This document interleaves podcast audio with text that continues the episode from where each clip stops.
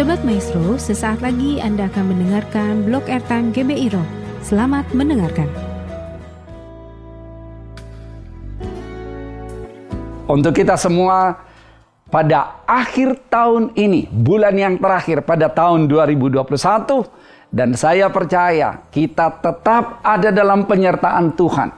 Dan pada bulan yang terakhir ini kita masuk pada tema Kingdom Legacy, warisan kerajaan Allah. Luar biasa, semua kita ada dalam penyertaan dan perlindungan Tuhan.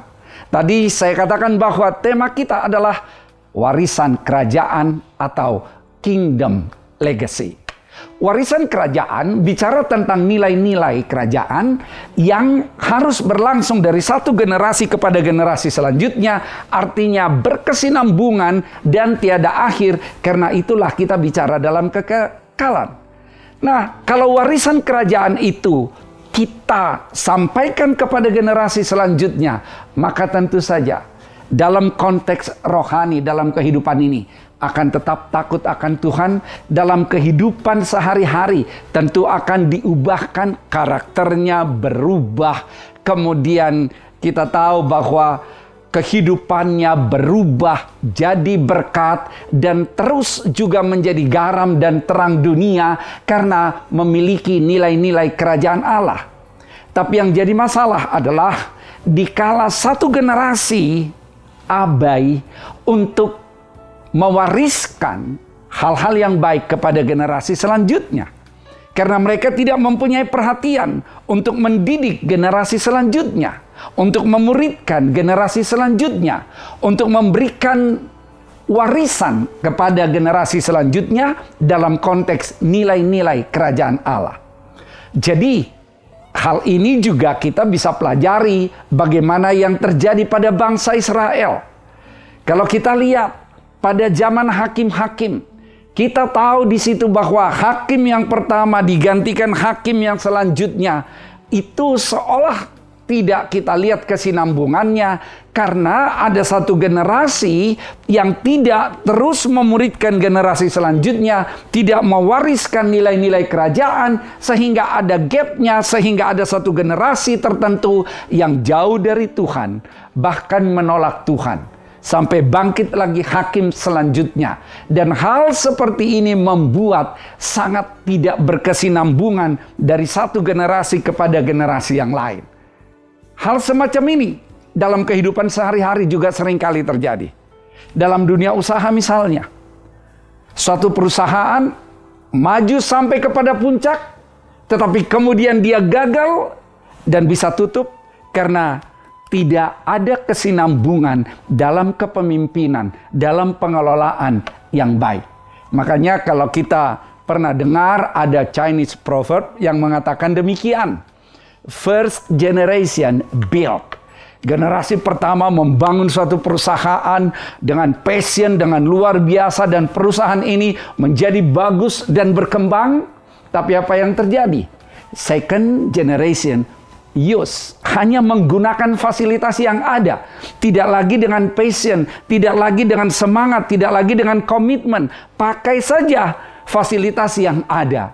Dan kemudian third generation abuse, generasi yang ketiga malah menghancurkan sehingga tidak berkesinambungan.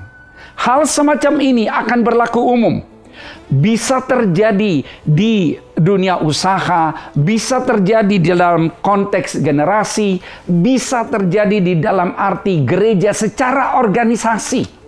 Gereja secara organisasi bisa juga mengalami hal seperti ini, dan hal tersebut harus dihindari dan kita atasi secara sadar. Saya mau bacakan firman Tuhan dari Amsal 13 ayat 22. Dikatakan demikian orang baik meninggalkan warisan bagi anak cucunya. Tetapi kekayaan orang berdosa disimpan bagi orang benar. Kadang orang salah kaprah, artinya kekayaan orang berdosa itu hanya untuk kita, hanya dilihat secara jasmani atau secara materi. Yang dimaksud orang baik meninggalkan warisan jauh lebih lagi dari sekedar materi berarti bicara nilai-nilai kerajaan, bicara kebenaran. Mazmur 37 ayat 18 mengatakan demikian, Tuhan mengetahui hari-hari orang yang saleh dan milik pusaka mereka akan tetap selama-lamanya. Milik pusaka orang yang saleh akan tetap selama-lamanya. Karena milik pusaka mereka bukan harta di bumi, tetapi milik pusaka mereka adalah nilai-nilai kerajaan, karakter, hal-hal yang sesuai dengan apa yang Tuhan mau di dalam kehidupan ini. Kalau begitu, apa yang Anda tinggalkan kelak? Ada orang yang pengen meninggalkan suatu memori, suatu kisah. Jadi dia ingin agar namanya tetap diceritakan suatu kisah saja. Tapi ada orang yang ingin membuat suatu monumen. Tugu ada di mana-mana. Tugu, tugu, tugu. Supaya apa? Supaya orang mengingat melalui tugu atau monumen. Ada orang yang mau meninggalkan inheritance atau warisan yang secara umum berupa harta benda. Makanya dikatakan, wow, kekayaan yang dia simpan nggak habis sampai tujuh turunan. Tetapi yang kita bicarakan adalah kingdom legacy, warisan kerajaan Allah, yaitu nilai-nilai yang kita tinggalkan. Inilah yang saya sebutkan perlu dari satu generasi kepada generasi selanjutnya dan berlaku secara kekekalan. Karena apa? Karena memori yang kita buat itu bisa hilang kalau hanya sekedar memori. Lalu monumen yang dibangun itu bisa hancur, bisa ada gempa, bisa segala macam, itu bisa hancur. Kemudian inheritance, harta kekayaan yang mau diberikan kepada anak cucu itu juga bisa habis. Tetapi kingdom legacy, warisan kerajaan Allah dalam arti nilai-nilai kerajaan, kebenaran itu tidak akan berkesudahan. Makanya perhatikan dengan baik untuk menjalani kehidupan sehingga kita ini bisa memberikan warisan dalam arti inheritance. Jangan sampai seperti yang terjadi pada Absalom yang sangat menyedihkan Absalom itu membangun tugu, membangun monumen, sehingga dia berpikir nama saya bisa diingat. Karena dia bilang, saya nggak punya anak. Apa betul Absalom nggak punya anak? 2 Samuel 14 ayat 27 mengatakan, Bagi Absalom lahir tiga orang anak laki-laki dan seorang anak perempuan yang bernama Tamar. Ia seorang perempuan yang cantik. Ada dong. Tetapi dalam 2 Samuel 18 ayat 18 dituliskan sewaktu hidupnya Absalom telah mendirikan bagi dirinya sendiri tugu yang sekarang ada di lembah raja sebab katanya aku tidak ada anak laki-laki untuk melanjutkan ingatan kepada namaku. Dan ia telah menamai tugu itu menurut namanya sendiri sebab itu sampai hari ini tugu itu dinamai orang tugu peringatan Absalom. Sangat menyedihkan dia punya anak laki-laki, dia punya anak perempuan, tapi dia katakan bahwa aku tidak mempunyai anak laki-laki untuk melanjutkan ingatan kepada namaku. Karena anak-anaknya memang bukan anak-anak yang mengikuti apa yang kata Tuhan. Dan kita tahu Absalom mengalami permasalahan di dalam keluarganya. Kalau kita lihat memang tugu tersebut masih ada sampai sekarang monumen karena dia mau melalui monumen itulah namanya diingat. Padahal seharusnya yang kita lakukan bukan monumen yang kita bangun saja, tapi movement yang harus kita lakukan. Karena melalui movement ada kegerakan, kegerakan tentang budaya kerajaan Allah dari satu generasi kepada generasi yang selanjutnya. Makanya ada kata-kata yang mengatakan demikian. Warisan terbaik yang kita tinggalkan bukan apa yang kita tinggalkan untuk anak-anak kita, tetapi yang kita tinggalkan di dalam diri anak-anak kita. Kalau untuk berarti di luar dirinya. Kalau di dalam dirinya itu bicara nilai-nilai. The best legacy we live is not for our children, but in our children. Kata Deborah Roberts.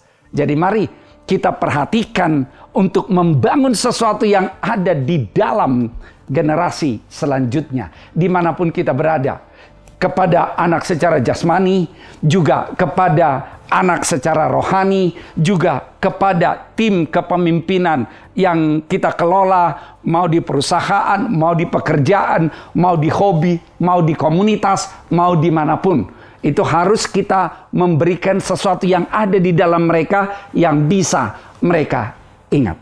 Jadi saya lihat yang pertama ini adalah legasi berlanjut dari generasi ke generasi. Bukan hanya satu generasi saja. Makanya suatu perusahaan pun harus diperhatikan bagaimana supaya estafet kepemimpinan kepada generasi selanjutnya berjalan dengan baik.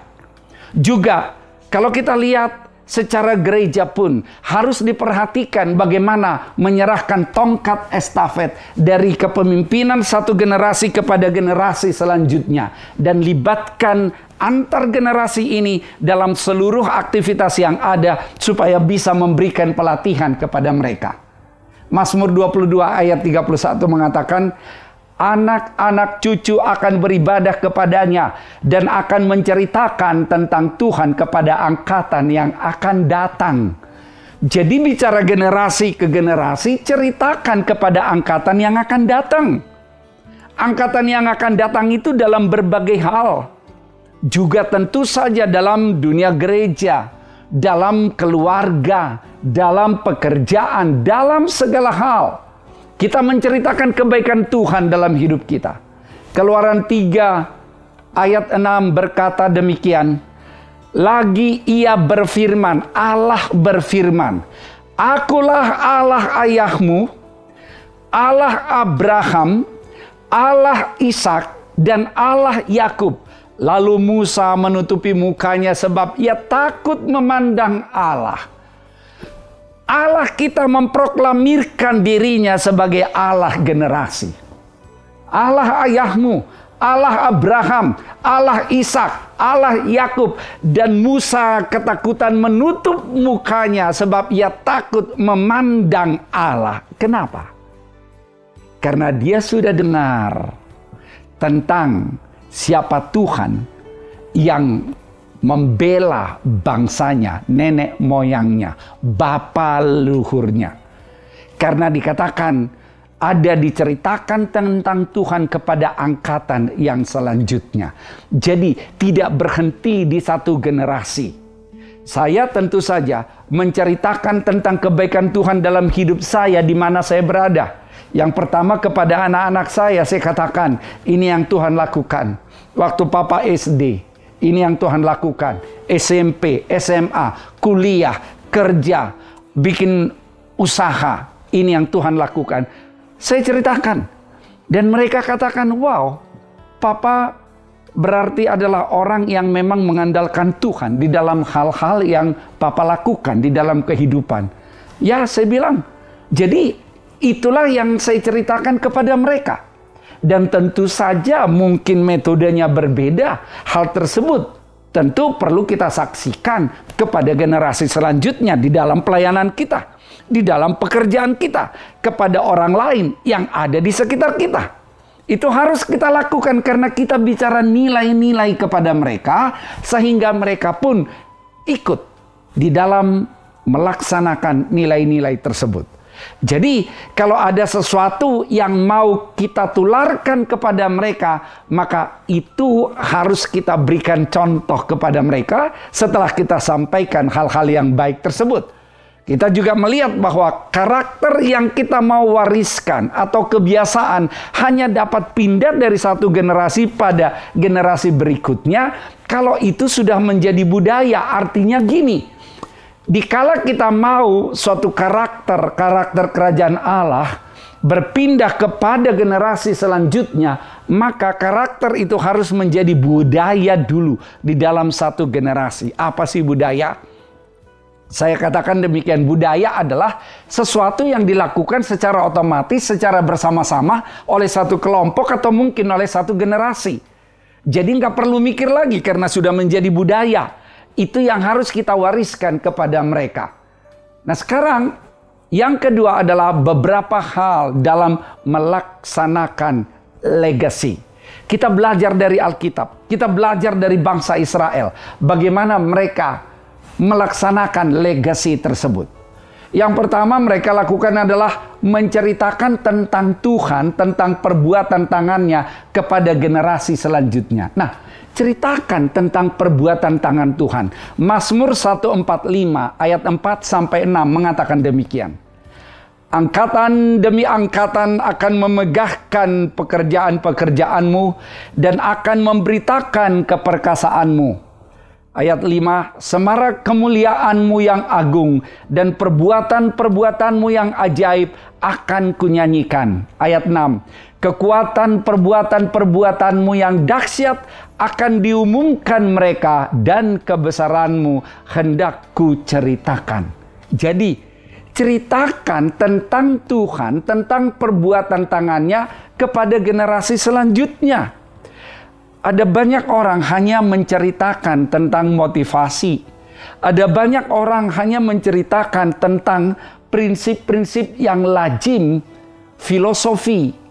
Oke, itu nggak salah. Tetapi adakah kita ceritakan tentang kebaikan Tuhan dalam hidup kita? Harus ada yang kita ceritakan tersebut. Perbuatan tangannya. Saya percaya kita bisa menceritakan itu kepada anak cucu kita, kepada generasi selanjutnya di mana kita berada, dikala kita mempunyai pengalaman yang khusus dengan Tuhan. Berarti memang kita harus intim dengan Tuhan supaya ada pengalaman yang khusus dengan Tuhan. Saya akan cerita banyak hal pengalaman khusus saya dengan Tuhan kepada orang di sekitar saya, kepada anak-anak saya juga. Saya juga bisa katakan kepada mereka karena kami alami. Saya bilang, papa naik mobil bersama teman-teman. Waktu itu ada hujan gerimis sedikit tapi tidak besar. Jalan lurus. Lalu naik mobil setiba-tiba mobil tersebut berputar 360 derajat. Set! Dan kami kaget satu mobil. Bukan hanya saya. Karena kalau hanya saya mimpi kali gitu. Enggak, ada teman-teman saya kaget. Itu terjadi di sekitar Semarang sana, keluar kota Semarang. Putar 360 derajat, tapi Tuhan menyertai kami tidak tabrakan. Dan kemudian kita lihat, ada apa ini? Kok bisa muter? Ditanya oleh mereka, eh ngantuk kamu Bob? Saya bilang tidak, tapi coba. Apakah ngantuk membuat muter mobil? Kan enggak juga. Makanya saya bilang enggak. Tapi Tuhan menyertai. Di situ saya melihat itu pengalaman saya dengan Tuhan. Karena memang Tuhan yang menuntun hidup saya, Tuhan yang menjagai saya, menyertai saya, dan itu terjadi dan saya katakan kalau sampai kami tadinya salah muter, itu jatuh ke jurang, selesai. Tapi Tuhan tahu bahwa saya belum selesai dalam hidup ini, masih melak perlu melakukan banyak hal, maka Ya, bagi saya, apakah di situ ada unsur-unsur ya iblis yang mau campur, mau coba mengganggu segala macam? Kuasa Tuhan jauh lebih besar daripada itu semua. Jadi kalau saya ada dalam Tuhan, saudara ada dalam Tuhan, tidak akan ada sesuatu yang terjadi pada saudara tanpa seizin Tuhan dan perlindungannya dahsyat. Ceritakan hal-hal seperti itu. Dalam ekonomi, ceritakan kepada anak cucu kita saya pernah mengalami masalah dalam ekonomi? Yes, mengalami. Saya pernah mengalami masalah dalam usaha? Yes, mengalami. Tapi apakah masalah-masalah tersebut saya bikin jadi alasan untuk melakukan hal-hal yang tidak berkenan bagi Tuhan? Tentu enggak. Saya jalani dengan tetap bertekun, dengan tetap minta pertolongan Tuhan, dan akhirnya Tuhan pulihkan, Tuhan buat sesuatu yang dahsyat dan luar biasa. Kemudian, apalagi yang harus kita lakukan? Mengajarkan nilai kebenaran Allah kepada generasi selanjutnya. Nilai-nilai kebenaran ajarkan. Keluaran 18 ayat 20 sampai 21. Ayat 20. Kemudian haruslah engkau mengajarkan kepada mereka ketetapan-ketetapan dan keputusan-keputusan dan memberitahukan kepada mereka jalan yang harus dijalani dan pekerjaan yang harus dilakukan. Ayat 21. Di samping itu, kau carilah dari seluruh bangsa itu orang-orang yang cakap dan takut akan Allah, orang-orang yang dapat dipercaya dan yang benci kepada pengejaran suap Tempatkanlah mereka di antara bangsa itu menjadi pemimpin seribu orang, pemimpin seratus orang, pemimpin lima puluh orang, dan pemimpin sepuluh orang. Berarti ajarkan kebenaran kepada generasi selanjutnya. Jangan ajarkan tipu muslihat kepada generasi selanjutnya. Kalau kita bicara kebenaran, berarti kita harus taat kepada firman Tuhan kita harus menjauhkan diri dari hal-hal yang tidak berkenan kepada Tuhan. Kalau saya dengan anak saya dia tanya, "Pak, ini gimana? Salah apa benar atau ini hanya masalah budaya saja?" Oke. Okay. Ada hal kadang-kadang hanya masalah budaya. Saya kasih tahu, budaya timur seperti ini, budaya di Amerika seperti itu, berarti bukan soal salah dan benar, tapi soal suatu budaya yang berbeda sehingga kadang-kadang yang sana menganggap sini salah atau yang sini menganggap sana salah tapi itu adalah soal budaya bukan soal kebenaran firman Tuhan yang mengatakan itu salah dan ini salah dan benar. Itu saya ajarkan. Jadi kita harus terus dengan anak-anak, dengan generasi yang Tuhan percayakan kepada kita, dengan tim kita dalam pelayanan, dan juga di dalam pekerjaan untuk mengajarkan nilai kebenaran. Karena hal itu perlu bagi mereka juga. Karena yang bisa dipercayalah yang akan jadi pemimpin. Kalau kita bukan orang yang bisa dipercaya, nggak akan jadi pemimpin. Itu yang disebutkan oleh firman Tuhan ini. Kemudian, yang ketiga, legasi berupa nama baik atau karakter. Amsal 22 ayat 1 mengatakan demikian. Nama baik lebih berharga daripada kekayaan besar. Dikasihi orang lebih baik daripada perak dan emas. Nama baik di sini bukan bicara reputasi, Nama baik di sini bicara karakter. Nama baik di sini bukan bicara pangkat, bukan bicara kekayaan, tapi bicara karakter.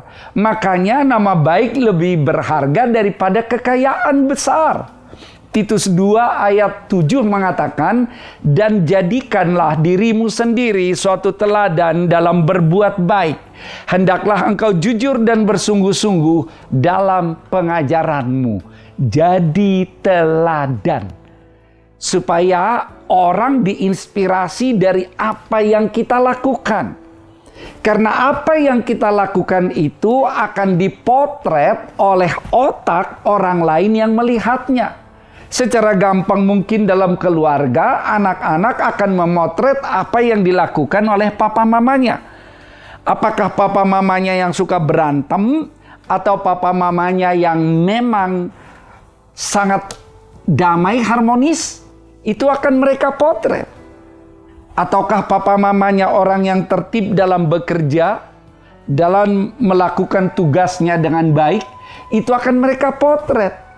Itu akan mereka potret. Jadi untuk memberikan keteladanan ini adalah melalui tindakan yang kita berikan. Dan itu kita lakukan akan menjadi teladan bagi yang lain. Karena apa yang kita lakukan itu mereka potret melalui mata mereka dan masuk kepada pikiran mereka dan akan menginspirasi mereka dan akan mereka contoh kalau itu yang baik. Tapi kalau itu yang jelek maka mereka pun akan ikut-ikutan untuk melakukan yang jelek. Pilihan yang kita buat di dalam hidup kita dapat menentukan warisan yang akan kita tinggalkan. Itu firman Tuhan yang kita terima pada saat ini. Yang saya percaya, jika kita ambil mengambil keputusan untuk melakukannya, maka kita akan memberikan legacy kepada generasi selanjutnya.